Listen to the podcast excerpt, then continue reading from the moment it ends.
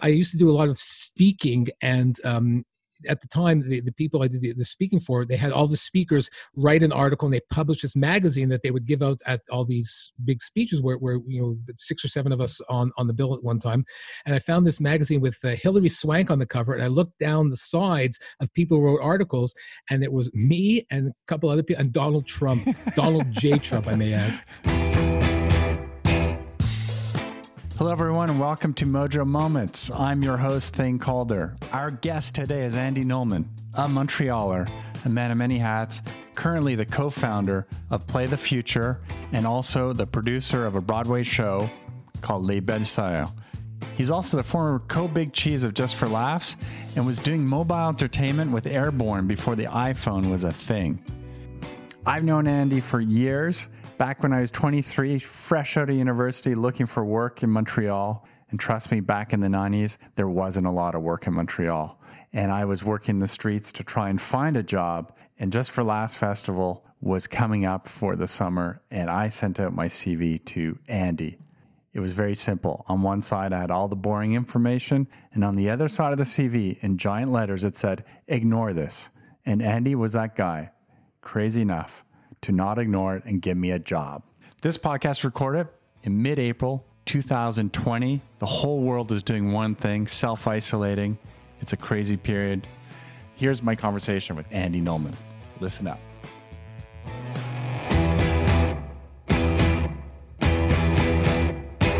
Andy, thank you. Thank you for joining us from the safety of your home in this COVID period. How are you? You assume it's safe. You assume it's safe. You have not been here. You you can we what we've done uh, to to just add to the enjoyment of of confinement. We've made things very very risky. We've had things fall off shelves. We line the floor with broken glass. Um, you know because the safety just you know walking along uh, um, you know in status quo is so dull so we've increased the risk of staying at home here at the Nulman household i'm sure your wife is enjoying that oh look you know it's uh, we've been together so long uh, we have to keep uh, the spark in the relationship and we, we found i think it's a great equation. Broken glass on the floor equals spark. So there we go. Hey so to, speaking of warming things up we had this little thing. So uh, let's just get the mojo the q&a going. Five quick questions. Shoot. And this one is sponsored by covid-19 beautiful. So do you think about how you're going to dress before a video call of course, but this is not a video call. This is audio, correct? Yeah. That said, I'm still color coordinated. You can't see, but my shorts match my gray T-shirt and um, you know and, and the hat. Yeah, and and the gray hair. Um, but yeah, I, most definitely, I, I think about that. I, I, think about how I dress when there's no video. I think about how I dress when I go to the gym. I go to the gym alone and totally color coordinated. So that is a question that COVID, no COVID, day, night, uh, no matter where, I think about what I'm going to wear. One of my clear memories of having lunch with you once is you looking at me and going, God, you dress like a wasp. So, so I made an effort You're today. wearing khakis, I suspect. Were you wearing khakis yeah, at the time? Khakis and probably a button-down shirt from LL Bean. But today I'm wearing my black T-shirt just to try, just try to match you. Uh, second question: Seeing how much you love this technology stuff, what video conferencing platform is your go-to these days? Oh, the one that works. Let's leave it at that. The one that works.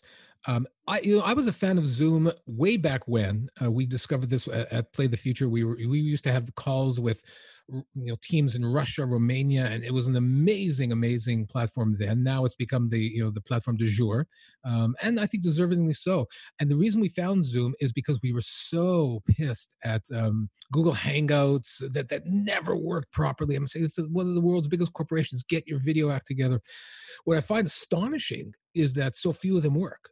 I think that is really going to be an Achilles heel in the in going forward in the quote unquote recovery because this this stuff has to work. If, if you're going to go ahead and base you know the the new economy on this type of interaction this stuff better work. So my my my platform of choice is one that works. Unlike the mic yeah the, i found but you know but that's the same thing. You're what we're doing here and people you know don't really know the, the grief we went through uh was is to establish a high quality mic plug-in into it seems simple into a computer and then but what what it did is it threw off the technology. It threw off some of the platforms.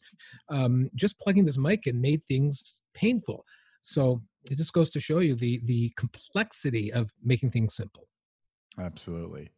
So third question what's something you took for granted pre-covid that you appreciate now more than ever I, I really think it's, and it sounds sucky but true. It's uh, hugging my kids, and uh, my kids aren't babies anymore. Um, but you know, Aiden's 32 and Hayes is uh, 29, um, and you know they both have significant others. Hayes is married. Uh, Aiden has a long-term girlfriend, and um, just being able to hug my kids, and, we see them often. Uh, you know, they're dropping off stuff at their place or um, uh, via video, and uh, the fact that I can't, you know, we can't give them a, a goodbye hug or a goodbye kiss is is, is you know, staggering, and that that really bugs me. So the, I know it may sound sucky, but that is the true answer to the question. Well, it's not sucky. I get it. I, I'm fortunate. My kids are young enough, so they're still in the house.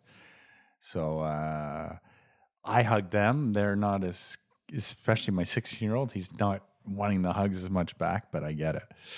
Uh, so, what are you reading right now? that you love? Let's see. There's a lot. I, I read a book called, uh, actually, I can look at my, my bookshelf, which is right behind me Successful Aging uh, by Dan Levitin, uh, who wrote a book, Your Brain on Music. Uh, I read all his stuff. The guy's brilliant. And, uh, you know, one hopes, uh, especially these days, seeing the alternative that, that, they get older. So I thought this was a good guideline to it. That, that was the m- most recent. But I'm reading books by, you know, friends. I'm, I'm really reading a lot of blog posts and um, magazines because they're all popping up on on Facebook. I read a lot of the Atlantic more than I've ever done before, the New Yorker. But I'm also reading a lot of stuff that I'm writing because I'm I'm taken to writing things just eh, for the sake of documenting them.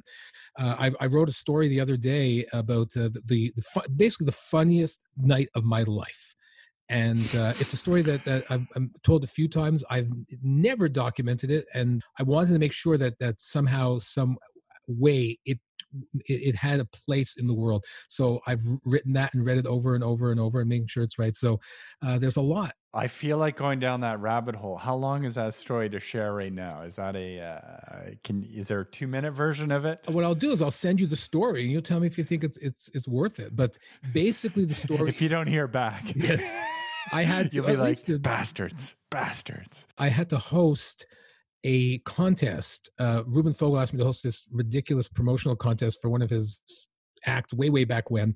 It was one of the first ever um, tribute bands. This is before tribute bands were, were a thing.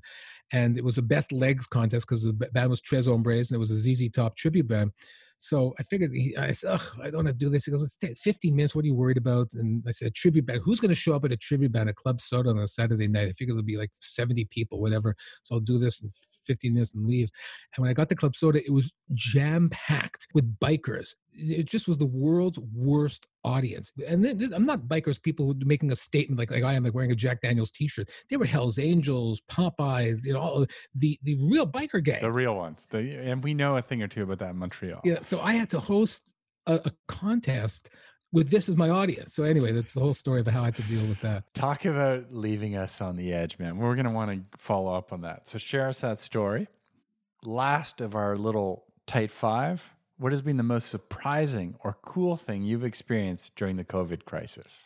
Reliving my life because one of the things I always wanted to do, I have these storage lockers. We live in a, um, a, a condo downtown, and I have these. And the only guy who shouldn't even talk about this, uh, but, but we I have three storage lockers. I basically what I do is I buy other people's storage lockers, and I have everything in these boxes, which I've you know I've been working 45 years. I started when I was 16 years old, so uh, I've had you know many careers, and I've kept things. I've archived them, but I've just kept them in boxes. So the the COVID 19 uh, crisis has allowed me to really spend the time going through all these boxes and archiving this piece by piece, putting it into a searchable database that I can find things now where they where, where they're at. So if I want to find all my Kiss stuff, I just type in Kiss and it'll tell me which box the, what, what stuff is in. So this brought back memories, and I found every old date book. I had every date book, so I knew what I, I could see what I was doing on this date back in 1982 or 83, and and I found names of people who I have no idea who they were, who were very important to me at the time, obviously, because they came up numerous times in the date book. So I, I managed to relive my life and, and discover things I totally forgotten, found pictures and pieces of memorabilia. And oh, it was wonderful. So that's the, really the biggest surprise. The biggest surprise is, wow, did I do all this stuff? That was the biggest surprise. It's so funny because when we booked this podcast, you, uh, then whipped out my job application from 25 years ago, I think. Yeah. I was like, holy shit. Either it was good or he keeps a lot of stuff. no, I keep things that matter. I mean, I found, look, my, my mom died over tw- uh, 21 years ago, 20, you know, 22, 23 years ago. And I found a card that was written to me by Bobby Slayton, the comedian. And Bobby Slayton is known as the pit bull of comedy. And he's known, you know, to be really nasty and, and filthy and vulgar. But he wrote me the world's most sweet sentimental card and I kept it. So it's things like that. It's things that that had left me with meaning. And your CV, you know, ignore, which was a front page that said "ignore this," struck me, and I kept it because the fact that no one had the guts. Because CVs at the time, and I once did a whole TV series on CBC called "Getting Job One: How to Get Your First Job," and CVs to then and still are the most dull pieces of shit on earth. You know, people. You know, just this list of crap that nobody gives a shit about and yours was was, was everything a CV should be: get someone's attention and sell yourself for the future. Versus, oh, here, look what I've done. Look at me. So that's why I kept it. Thanks for the plug, by the way. That's awesome. So, uh, and look what you've done. Look, look at me. Here I am today. Now. So this is actually a really good segue. We went from the, the your, your locker into you know the things you keep, things that are meaningful, and this whole podcast that we've sort of fell into because at the, at the end of mm-hmm. 2019 and I was, you know, jamming with the team and I was just like, I just feel going into 2020, not to be cheesy, but it's a year of vision. And what is the vision? What do we need to focus on? You know, what's our clarity? And it was just like mojo for us is central, you know, good mojo. And so let's talk to people about mojo. And we're not talking about the Austin Powers mojo. We're talking mm-hmm. about, you know, that passion, the things that get you excited, get people going in life. It was interesting. So when we're setting up and doing a little research here, uh, did a little journey over to your LinkedIn bio. Yeah. uh, it's over there. So blew the dust off that. And your headline says it all. I have the guts you wish you had? I changed it for a, a couple others where I, now I, I say I use the guts you wish you had. Oh, okay. Well, the uh, one I have is yeah, yeah. I have the guts you wish you had. So just tell me a little about that. What do you mean? This it's a double-edged sword, and what I mean by that is um, you would think, and this is one of the things I've come to realize, and one of the things uh, uh that's held me back and, and caused some of my greatest failures in the world. People say they want innovation, they want change, they want to do something different. And then you say, okay, look what I got. Look at this. And then they'll say, mm, that's a little too much and too different and too wild. Can you bring it down a bit and say, okay, well, what about this? And they'll say, yeah, that's okay, maybe a little too crazy. Can you just a little bit more? Okay, how about this? Oh, that's great. That's perfect. Well, that's what you're doing now. You don't want change. You don't want innovation. Uh, you, you don't want things different. You want status quo. You want somebody else to change. And then once you see how that goes, then maybe you'll think of change once you go through a committee and shit like that. It's double edged sword because I'm, I'm willing to take any risk. I'm willing to take you know any chance. And uh, I find that uh, many times um, I'm alone in that. If I have to have a slogan that that has um, you know, let's say the down slogan of my life, it's the words, we'll get back to you. Mm-hmm. We'll get back to you is never good. It's never, wow, we'll get back to you. It's, we'll get back to you. Let me go speak to someone and find out how we can close this up, how we can shut this down, how we could shut you up. Uh and that happens all the time. A friend of mine the other day, uh, who's kind of uh, said it best. He goes, those sort of let me get back to you or perhaps are the worst. He goes, I think the second best answer is no. Yeah. yeah, clear no. Don't waste my time or I'll get back to you. It's either a yes or no. But then let me get back to you just leaves you in this. So there we go. So that really is, you know, where where what this is all about. Um, and it's not, I'm not alone in this. I have friends. A, a friend of mine, Saul Colt, is one of the smartest and uh, brightest and most risk-taking marketers I've, I've, ever met, and suffers from the same thing. You know, people are, bo- are full of shit. They don't want change. They want to take play it safe. And I'll tell you about a company I, I want to I, I, wanted to start, which is still I still have the URL courageandguts.com. Um, this company we wanted to start was the following: it will give you an out. So what, what we would do is we would go in and say, look, it's going to cost you. Here's we want to be a consultant. It's going to cost you fifty thousand dollars, and we're going to come up with some brilliant ideas. And what you're going to we'll, we'll do it. And then what you can do is at least go to people and say, look. Uh, we tried this. Um, you know, they, they we went out, we spoke to these people, and but it's too much, it's too crazy. But at least you can say you tried. At least you can say, and, and then you can say it, it won't work, and then you can go back to doing what you're doing. So it costs you fifty grand to give yourself that out. That we at least we tried. So we, we said, you know, here's an easy way to pocket fifty thousand dollars at a crack by giving people the out. And that's what you said before. The, the second best answer is no. I think I think that's the third best answer. The second best answer is no, it'll never work. You're nuts. That's the second best answer because that makes people say, yeah, let me show you. Let me show you. I'm going to come back and jam it down your throat. No is just can just be you know lack of courage uh, stupidity laziness no it'll never work you're stupid and and and forget it that's inspiration and that that actually goes ahead and, and establishes a human being's character whereas a no is a is is a, a wall a fence. Okay i want to riff on that. Okay. Because where do you get your mojo? Is it from that? Yeah it's from that. When you look at uh, one of the things we're looking back over life if there's anything in in the dna and again let, let's put this into perspective. I'm not that great I'm not that special. I haven't done all that much. I've had a couple big wins. I've had some some really great accomplishments. I have a ton of fun. But let's face it, there are brilliant people out there who have changed the world. I ain't one of them.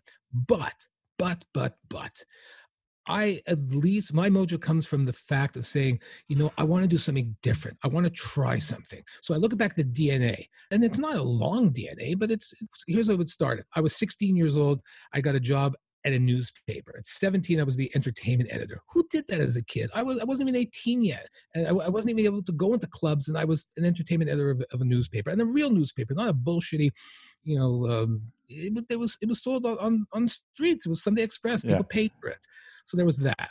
Then it was just for laughs. We started just well, Gilbert started just for laughs in in French. I came along in, in English, and what was a comedy festival? It didn't exist. People thought we were crazy. No one believed in it. We went to the States, they wouldn't even give us a meeting. I'll never forget. We were so excited. Oh, wow. William Morris is meeting with us. We were so happy. We're buying. We're buying. And the seller we granted us a meeting. And we were so low on the totem pole that they wouldn't even meet, bring us into their office. They met us in their lobby. In the lobby. That's how no one believed in just for laughs. Airborne. We started mobile media in 1999. We sold before the iPhone came out. We sold our company for a hundred million bucks before the iPhone came out. That's how early we were. And we would tell people what we would hold up these black and white screens, actually green with black dots, and say, one day people are going to watch television on this. And they say, Are you fucking crazy? Watch television? Are you nuts? But that was the DNA when you look at it. And, you know, same thing with Play the Future and and all the other things that I'd like to get involved in. It's things when people are tell you you're crazy, it can't be done, it'll never work. That's the most. So, so really, what is it? You're looking at the contrarian you're looking at psychologically wow i, I want to prove people wrong and that's that's i guess so so if i ever want to get you to do something say you can't do it yeah, but there are many things to say. Hey, you know, Andy, you can't play NBA basketball. I, I may agree with you. You know, there, there are many things. Why is that? Why is that? so um, no short jokes allowed yes, on podcast. Yes, no, no, short, no short Jew jokes allowed on podcast unless the short Jew himself makes them. Um, so, so tell me. You told me once a story, and I want people to hear the story of the time. I think it was with Airborne. Okay, when you went to a conference it was something about you you had to do some promo and self promo thing, and you only had a dollar or something. Oh, too bad it's audio. Because but hold on one second, because I have it right here, so I might as well show the, the, the small audience that we have here. Hold on, this is the actual dollar, and um, we used to go to these conferences, and like everybody else, and you know, say, wait, okay, just a little context. So airborne, just give a little context on airborne. Then at that airborne was we were in the mobile media space and we used to go to these conferences ctia cellular telecommunications industry of america which was this massive conference in new orleans san francisco atlanta uh, new york and they would take over the javits center or the, the moscone center in san francisco and there would be thousands upon thousands of people verizon and sprint and, and samsung and sony. It was the mobile industry and uh, the teeny weeny part of the mobile industry at the time was mobile content so we had to go ahead and try and make a splash. And it was hard because we were a, teeny weeny company amongst all these other people. So what we did, other companies did, we uh, gave out t shirts, pens, bouncy balls, and we would spend a fortune on this stuff, and it had zero impact, zero. And I would be freaking out all the time and saying, "It's a waste. We're wasting money." Nobody gives a shit. You know who picks this stuff up? The, the scroungers who go booth to booth to to say, "Well, let me bring stuff for my kids. So I'll get balls and T-shirts and pens and shit." And I said, we can't do it. And it was costing us a fortune. They were $5 a unit, $6 a unit. And I'm saying, that's crazy. We're pissing away money. I said, I want to do something. Let's find something we can do for a dollar. What can we do for a dollar? And they brainstormed, they came up with ideas and nobody we couldn't find anything for a dollar so then for, i don't know how it came about we said okay we're going to change the word never mind what can we do for a dollar what can we do to a dollar bang and that so we said okay let's get a dollar bill and here it is. So what can we do to a dollar? We could print on it. We can do stuff. So anyway, the ironic thing about this is how we introduced this. We said we need a product, and the product we were launching at the time was so insane. Donald Trump's Real Estate Tycoon. It was a game that was played on your phone. This is pre-iPhone. This is a WAP, you know, uh, wireless app- application protocol uh, technology, and Which we is super pixelized and everything. Yes, right? and we had actually Donald Trump audio recordings that would pop up in the game, and he would tell you stuff, and he would tell you how what a bad deal that was, or that, or give you real estate tips. Said, this is true. We dealt, we were dealing with Donald Trump. So we said, what can we do for a dollar? So we, these are real dollar bills. We took a thousand of these and we printed on them. It says there are only two ways to beat Donald Trump. One, collect a few billion of these. Two, play Donald Trump's real estate tycoon. And then it gave uh, visit Airborne to booth number 638 or go to www.trumpmobile.com. So we these cost us a dollar and we printed on them. We had a thousand of them. And I can tell you a ton of stories how we just left them on the ground. People didn't, th- you know, didn't think they were real, and it all came to a head where uh, we had about 750 of these left. And I was speaking on a panel um, with a guy named Trip Hawkins, and Trip Hawkins was the head of EA Electronic Arts, and Trip Hawkins was like the, the superstar. Oh, everywhere he walked, Trip Hawkins, uh, Trip Hawkins is here. No, it's EA, man. It's, oh uh, man, so we were so like lucky to be on the panel with this guy with a bunch of zero nobodies, and then Trip Hawkins. So well, we all had a chance because we paid for the the the opportunity to be on this goddamn panel um, to pitch our project. So at one point in time, they said, um, you know, and we talked about I was talking about Donald Trump's real estate tycoon, and I said we said we, we thought to ourselves, how are we going to launch this? And I said, let's do it the way that Donald would appreciate it. And at that point in time, I stood up, and had four people standing up in the room. Each of us had about 150 of these dollars in our hand, and we threw it in the air.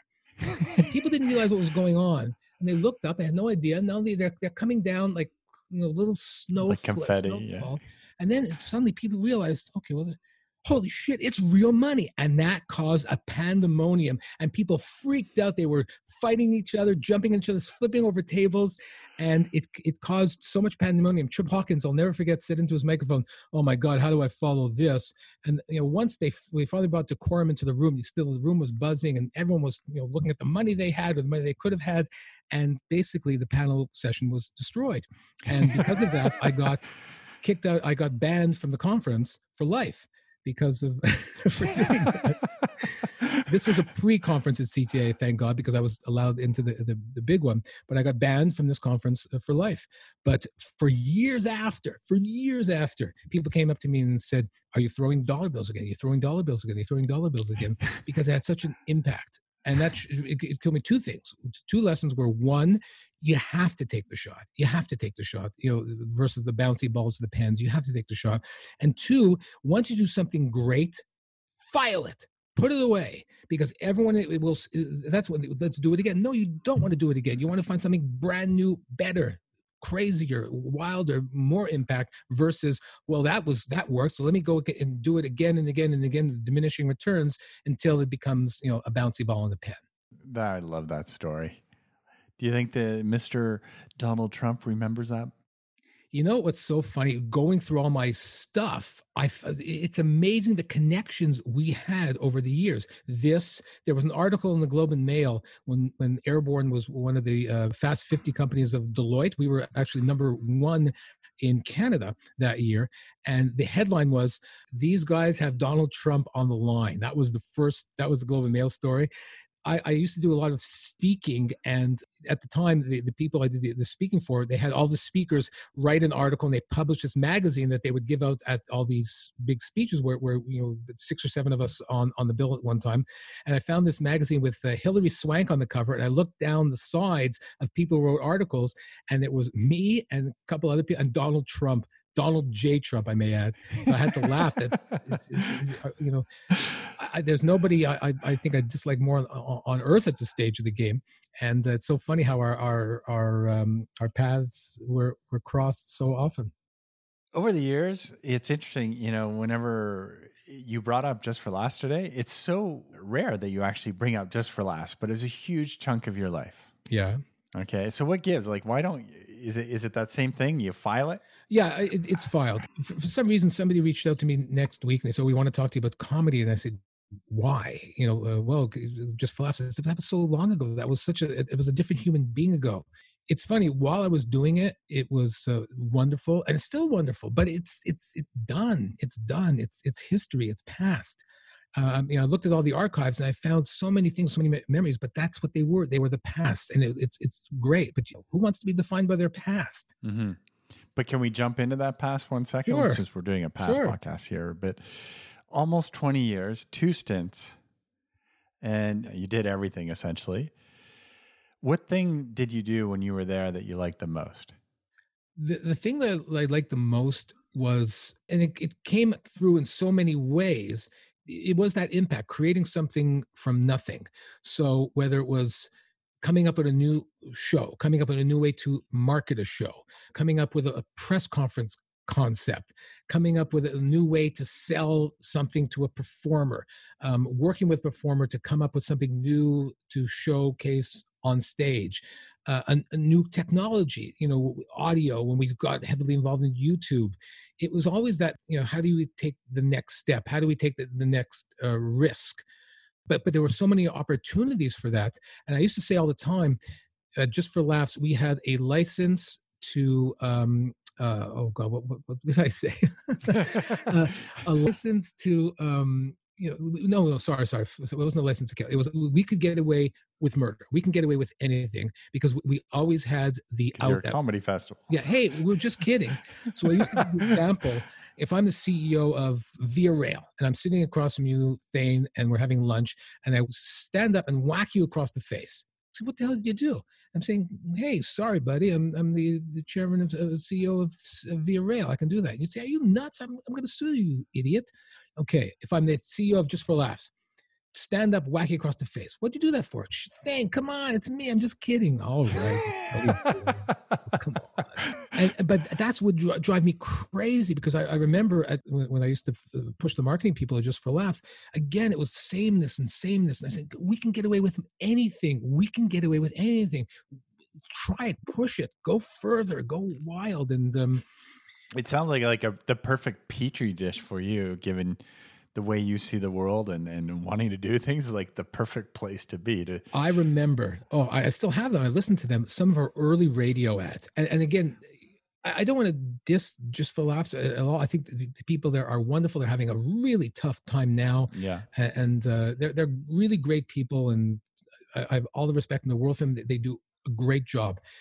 But I hear the radio ads. But it's it's been the same thing for ten years. I can do da da da da da. Just for laughs, presented by the Association Little presents the soundbite of the whoever live at Place des Arts. Tickets at ha and haha.com. A presentation of Da, da, da, da.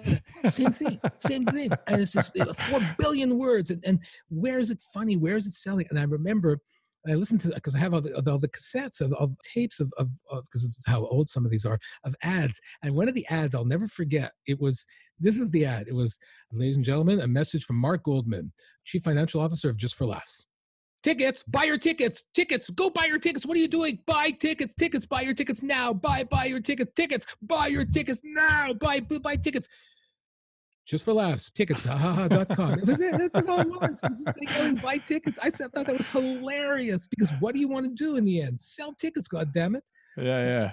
It made me laugh. I totally forgot about that. And I said, that's if I heard that on the radio, I mean, I would just die.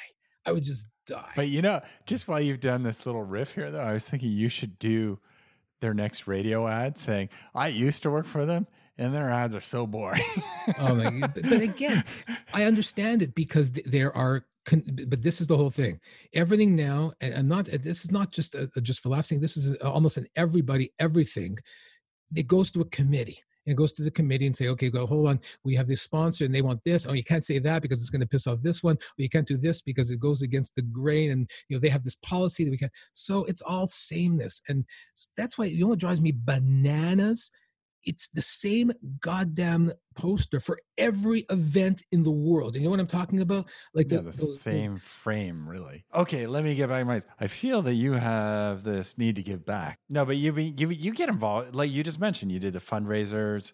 Uh, you got really involved for the Montreal 375 mm-hmm. when Montreal was going through probably just before that was one of our biggest lows in the city. I remember the our economy, our roads and everything and that was like a turnaround moment. You you've written a bunch of books, you give talks, you teach at McGill. You know, this this whole thing of like giving back is this something you feel you need to do or or is this because people want you to do it like where does this all come from I, I don't think it's giving back. Um, you know, because giving back means that you you've taken something and you're, you're, giving giving back. I think it's more along the lines of um, of, of responsibility you know, I told this to, to my son um, Hayes, and it's funny because I told him this because my other son Aiden uh, had moved out of Montreal at the age of 18 and stayed uh, stayed out of the city for 14 years. Just moved back uh, like a month ago, literally a month ago. And Hayes was, um, you know, graduated uh, from, from school and he was wanting to start a business. He was thinking about leaving. And I said, you know what?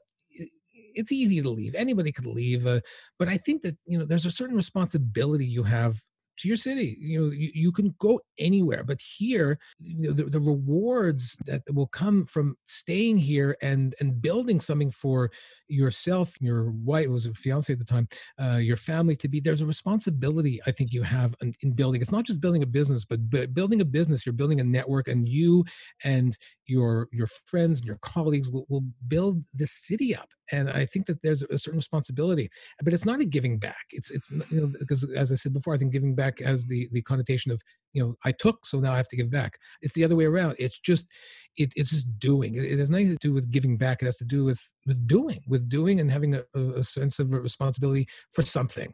And um, uh, maybe this was ingrained there's a certain jewish tradition it's called tzedakah which is translated into charity, but it's not charity, it's a commitment.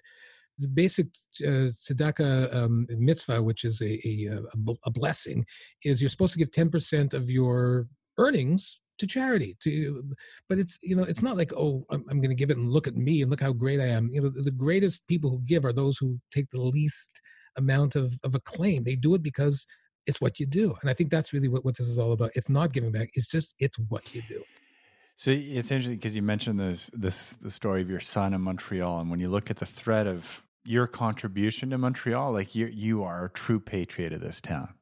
Like from well, for just for laughs to building up Airborne in Montreal, being involved. I think you're on the board of the Tours Tourism, of Montreal. Yeah. Or you got involved with the 375. Like, is it because you're from here, or just, does Montreal mean? Uh, does Montreal have mojo in your life, or? You know, when we started just for laughs, and and we used to go uh, try and sell this, uh, Gilbert and I in New York, people would always say like, uh, "Why Montreal? Like, what, what are you doing it there?" And we'd say like, "What do you mean why?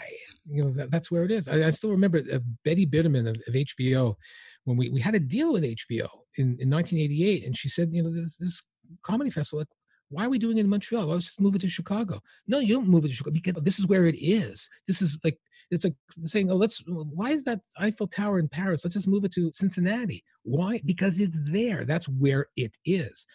So eh, I guess the, the thing about Montreal is, yeah, it's my city. It's where I was born, but the, there's a certain love I have of it. And, and this is the point I wanted to, to get to. I will still never forget this coming home from from a it was a, the trip in it was in Los Angeles. I used to go travel all the time, and coming home, I remember we just signed Michael Richards, um, of Seinfeld fame, Kramer of Seinfeld fame, to do Just for Laughs that year, and coming into to Montreal and seeing the city in, in the plane, and you know, you, you, get to see the island element of it. And it's really gorgeous view. And uh, I remember saying, "Hey, you know what? I'm I'm back home with a gift for you." I'll never forget why that stuck with me you know, who am I to say I'm coming back home with a gift for you? But that's what went through my head when I saw the island.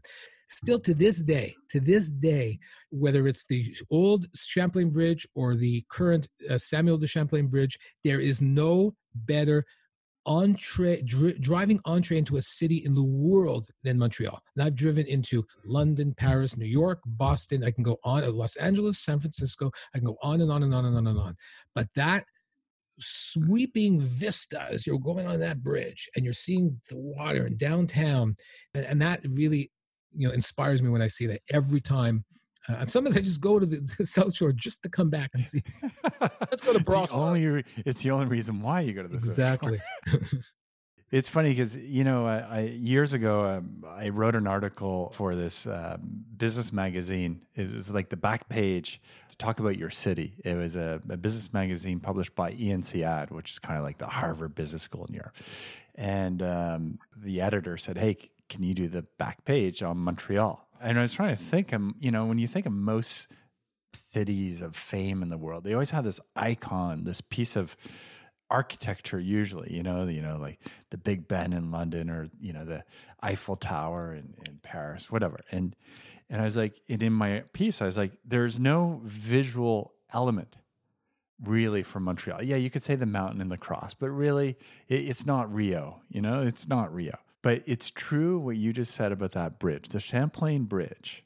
And i grew up in the eastern townships right? And as a kid going into montreal was so exciting. And that bridge I, I didn't realize that until you just mentioned this.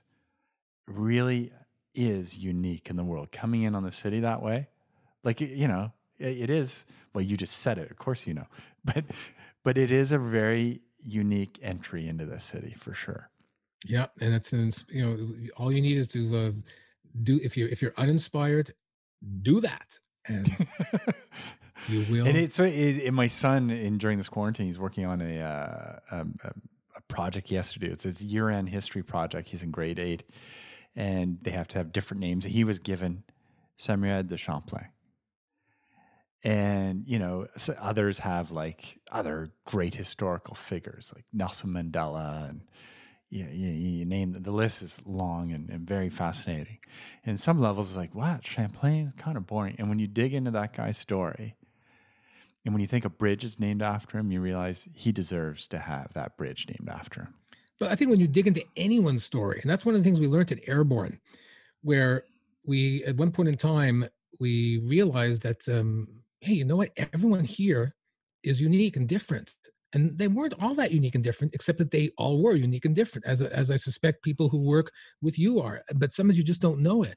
We just, in, in terms of talking to some people at Airborne at the time, we realized one of the guys worked for the KGB. You know, wow, that was kind of cool. and uh, so what we did at, at, at Airborne one point in time, we had a talk show. We used to have a talk show with our employees. I was the host, and we would go ahead and, and learn about them. And every employee, it didn't matter who, had an amazingly interesting story, whether it's their hobby, the, the books they read, um, the way they got to Canada. I mean, I can go on and on and on, but everyone has a, a story. The problem is um, they don't tell them, or, or the problem yeah. is people don't give a shit. Don't listen. Yeah, exactly. So we're we're you've been super generous with your time here. Uh, so this is our wrap up question here. It's amazing what, how generous one can be when they have nothing to do. But go ahead. go ahead, Thane. So so just in case you believe in reincarnation, if you could give one piece of advice that you could tell yourself to your 16 year old self, what would it be? Um, you know, I just relived my 16 year old self.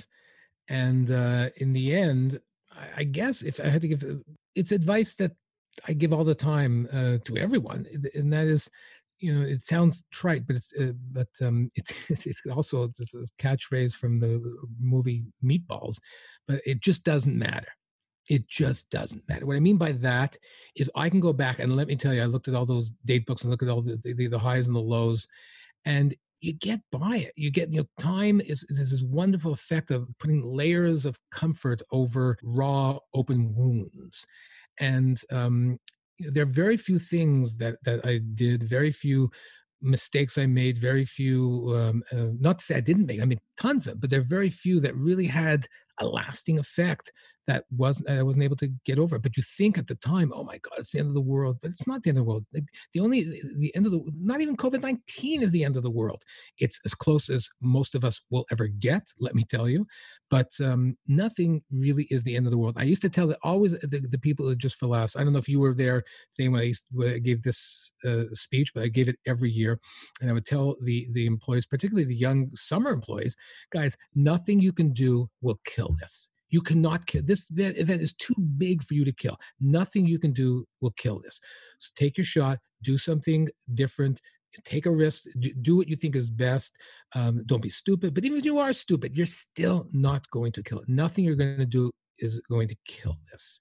So be brave, be brave, and realize that today's horror story is something that you're all going to laugh at, you know, over drinks in the bar one day when they open up bars again. But that really is the, the advice. It just doesn't matter.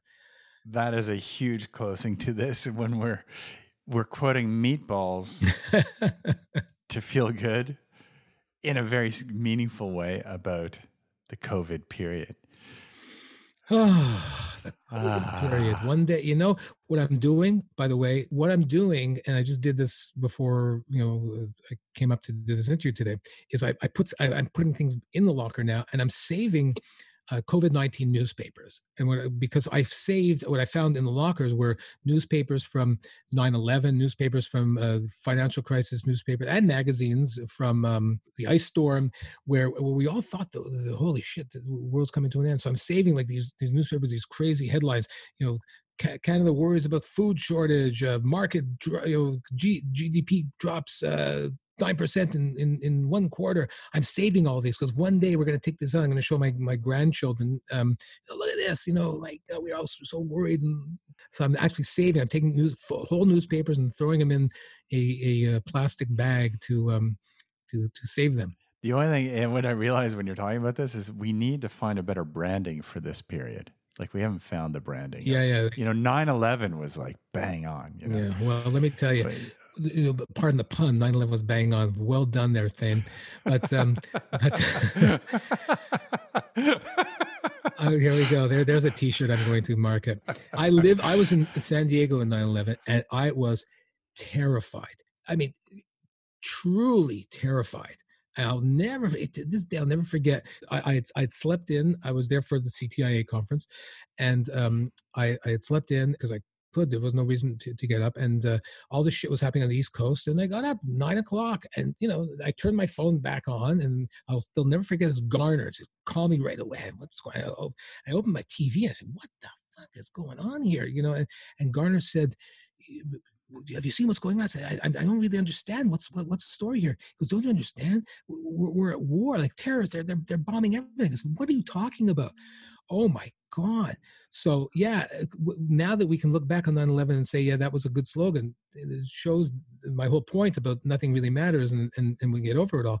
But man, I'm looking forward to the day when we can actually have a slogan about today and look back and say, hey, remember the the virus? You know, those were the days, eh? Pre-virus, post-virus.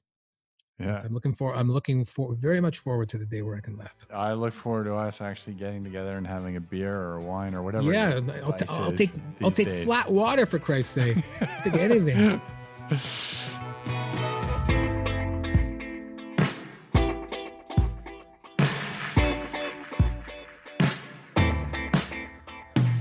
So that was my conversation with Andy Nulman. Let's jump into our Mojo Moments takeaways. By the way, this is sponsored by Rue Principale and Main Street, the one place to go when you're trying to find your local faves. Okay, I'm recapping here with my bro master, Mark Dolinsky. I've never actually seen his name spelt, and uh, thank God, because I wouldn't have been able to pronounce it. He is an associate creative director here at Cloudraker and a longtime raker and friend. And he was eavesdropping on the conversation with Andy. So, Mark. Well, now I understand why my contract only has my first name on it. Yeah. Just want to point too. that out.